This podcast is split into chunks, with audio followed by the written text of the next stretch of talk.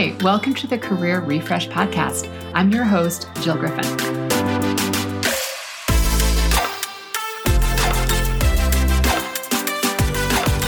I'm a former media and marketing executive turned career strategist and executive coach. I spent my career working my way up and through the ranks of global organizations and startups, and today I show others how to do the same.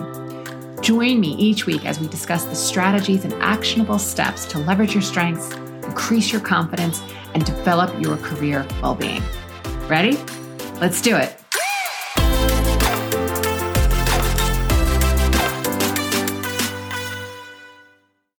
Hey everyone. Thanks for popping into this latest episode. I wanted to talk about workplace boundaries, which I know takes on a super interesting twist in a working from home era. Over the years, I developed this framework for thinking, and it's really a way that I think about professional boundaries, but I'm also going to share a few tried and true tips that I know that will help you drive impact, but also keep your sanity. Velocity is the biggest threat to business, right? But that velocity is also the biggest threat to your well being and your professional performance if you don't get a handle on how to manage boundaries and manage your brain through sort of this constant change that we're in. I promise you it's possible to set boundaries, stay sane, and deliver against expectations. I look at boundaries through the lens of what I call the three C's, which is clarity, certainty, and confidence. The first C is clarity. And understanding that a boundary is something you set for yourself. It can be mental, physical, or emotional. But for the purposes of this episode, which is being recorded in March of 2021, which is about one year into the COVID 19 pandemic shutdown, I'm going to focus on mental and emotional boundaries because so many of us are still not working in close proximity of each other. And frankly, I have no idea what the after times are going to look like. So we're going to keep it to mental and emotional boundaries. So, the first question to ask yourself when thinking about clarity is what are your non negotiables? looking at well being, I'm not talking about bubble baths and massages, although those would be nice. I'm talking about in a working from home reality. What is your family friend time? Where is exercise? How are you doing meal prep and healthy eating? Um, are you taking breaks during the day? Remember, we used to be walking from the conference room to the maybe the micro kitchen and having those little breaks throughout the day. And right now, we're mostly sitting in front of a screen all day long, having conversations either on camera, which is can be extremely draining, or we're just on the phone all day and we're not having the natural cadence of conversation and those pauses. So we have to find ways to maintain that through our well-being if you're working from home, your commute is now non existent. Those were also some times where you had buffers and places to carve out space for yourself. So it's really important that you think about for yourself what is shutting down time. I have a friend who literally at like 6 p.m. says to herself, We're shutting down. Like she literally has a way of shutting down that becomes a transition period for her so that she stops working and then it doesn't just bleed into her night. The next thing I would look at within clarity is time management. Blocking time on your calendar and getting super clear in when does a task drain you or give you energy. And then scheduling those tasks for when you know you're at your best is another way of setting a boundary. I'm not going to be doing rolling forecasts at 4 p.m. I'm certainly not going to be redlining a contract at the same time. I'm going to move those items earlier in the day so that I'm have more energy, more focus, and I'm less drained. And that is another way that I set a boundary. It, it's not always possible, but if you start doing this for yourself and get in the practice, then over time, that boundary starts to be really honored by you. And therefore, other people won't violate that boundary either. You and your colleagues may decide non negotiables.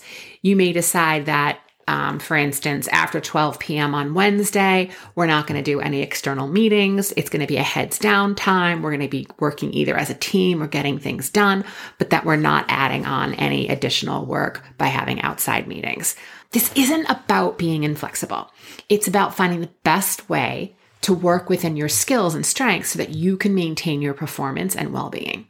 The last part of clarity is learning to say no. You're always saying no to something. When you say yes to something, you are saying no to something. Problem now often is that it's harder because we like the people that we're saying no to, or we're people pleasers. And people pleasing is a lie, my friends. It's a lie because it's doing something for someone else and putting their needs before yours because you're worried what they might think about you if you made a different decision. And you're caught in this total like cycle of people pleasing and then being resentful and people pleasing. You're going to feel resentful and frustrated when people don't do the same thing back for you or appreciate the sacrifices that you're making. And it's totally normal to feel uncomfortable when saying no, but it really comes down to would you rather say yes and be resentful, which is like a heat seeking missile of resentment towards yourself, or would you rather be uncomfortable but choose yourself first? I know for me, I'd rather choose myself first. Remembering that you are always saying no to something be really intentional with when and where you say your no's. Okay, moving on to the next C, which is certainty, or in this case, uncertainty. Nothing is certain, and managing your thoughts and managing your boundaries, the only way that you create certainty is through your own personal identity. What happens in a fast paced entrepreneurial organization is that you often bust your butt to create things that either with your colleagues, uh, a solo project, perhaps with in conjunction with your clients. But then very often these projects can be canceled or killed, or they just didn't work. And this can be exasperating, exhausting, exciting, inspiring, all at once.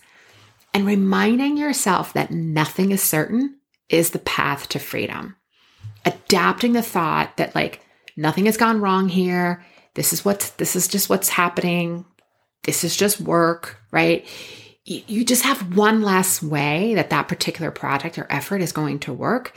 And the effort hasn't been wasted because if you adopt a growth mindset, it becomes a learning effort versus, I can't believe I did all this work for nothing and then be all stressed out that you have to do it again.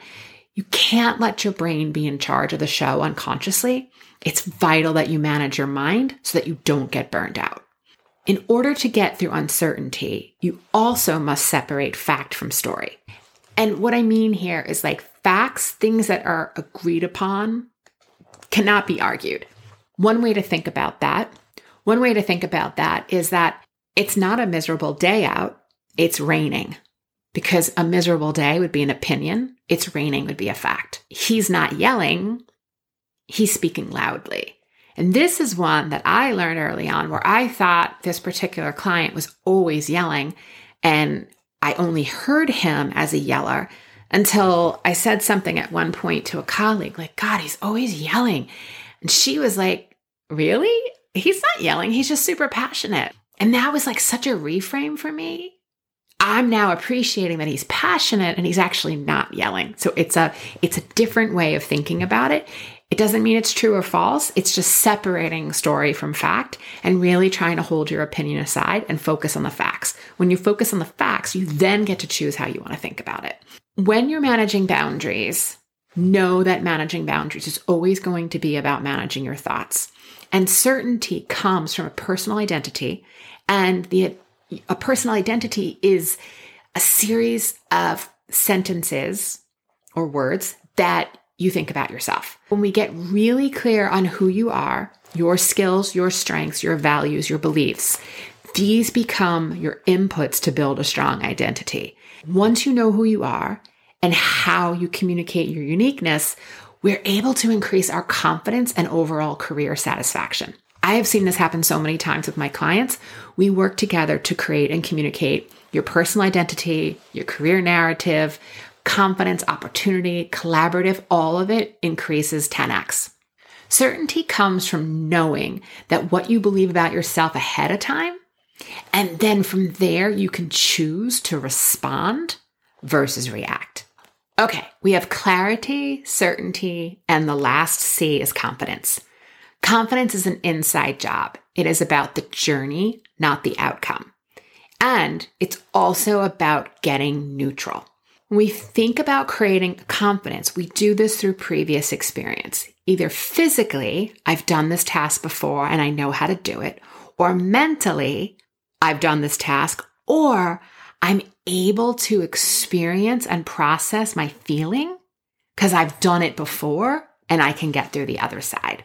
When we allow a vibration or an emotion in our bodies to process, which really just means sitting with it for a few seconds or a few minutes, our brain begins to be trained that it's safe and that it can experience any emotion. When our brain begins to calm down and we know we're not in danger, we're able to get back into thinking about solutions, which therefore, again, helps us increase confidence because we can get through the experience, get through the other side, and get back to thinking and not let an emotion or a feeling or a vibration in our body knock us off course. We may not like the feeling. We can get through it and we're able to then step up for new opportunities, challenges, or experiences. A growth mindset builds confidence because it allows you to see setbacks as learning opportunities. And when you're the watcher of your thoughts, you can work towards mastery of the skill. Confidence also comes from evaluating your efforts. we talked about this a little bit in episode three about how you wallow in data, you pull out the highlights and the lowlights, and then you choose how you want to pivot, think about the experience, and move forward building confidence, we have to keep questioning our thoughts and neutralize the negative ones. We train our brains by asking if it's possible and what am I willing to believe differently. So, practicing new thoughts frequently over time, your brain reacts and begins to accept the new thought. Here's an example of what I mean. Let's say you're going for an internal promotion. And when your brain says, I really want to get that promotion, and the other side of your brain says, they're never going to tap me, I'm not going to get this, you want to find the neutrality between those two statements. A possible alternative between those two previous statements or, or thoughts could be, it's possible I'm able to get this promotion, or I'm willing to believe that it's possible I can get this promotion, right? Playing in a space that's somewhere between the two thoughts of, I want it, I'm going to get it, and I'm never going to get it. In closing, fast paced environments can be exciting and they can be challenging. We manage boundaries by choosing our thoughts. The first C is clarity. Get clear on your well being, get clear on your non negotiables, time management, and really know what you're saying no to. The second C is certainty. Separate story from fact. Let your brain then choose how it wants to think about the facts. And then know that your skills, strength, values, and beliefs are the factors that create your identity, which is really the only thing you can truly be certain about. And the last C is confidence. And building confidence is an inside job. We have to practice positive thoughts and neutralize the negative ones. All right, that's what I have for you. Thanks for listening, and I'll see you next time. Hey, thanks for listening to the Career Refresh podcast. If you're enjoying this and you want more information, go to my website, jillgriffincoaching.com. There you can find information on how to work with me one on one, or my group programs, or even bring me into your workplace. I'll put the link to my website in the show notes. But hey, listen, before you go, do me a favor rate and review this podcast because it definitely helps me get the word out to people everywhere so that they can also thrive in the workplace. All right, friends, I appreciate you. I'll see you soon.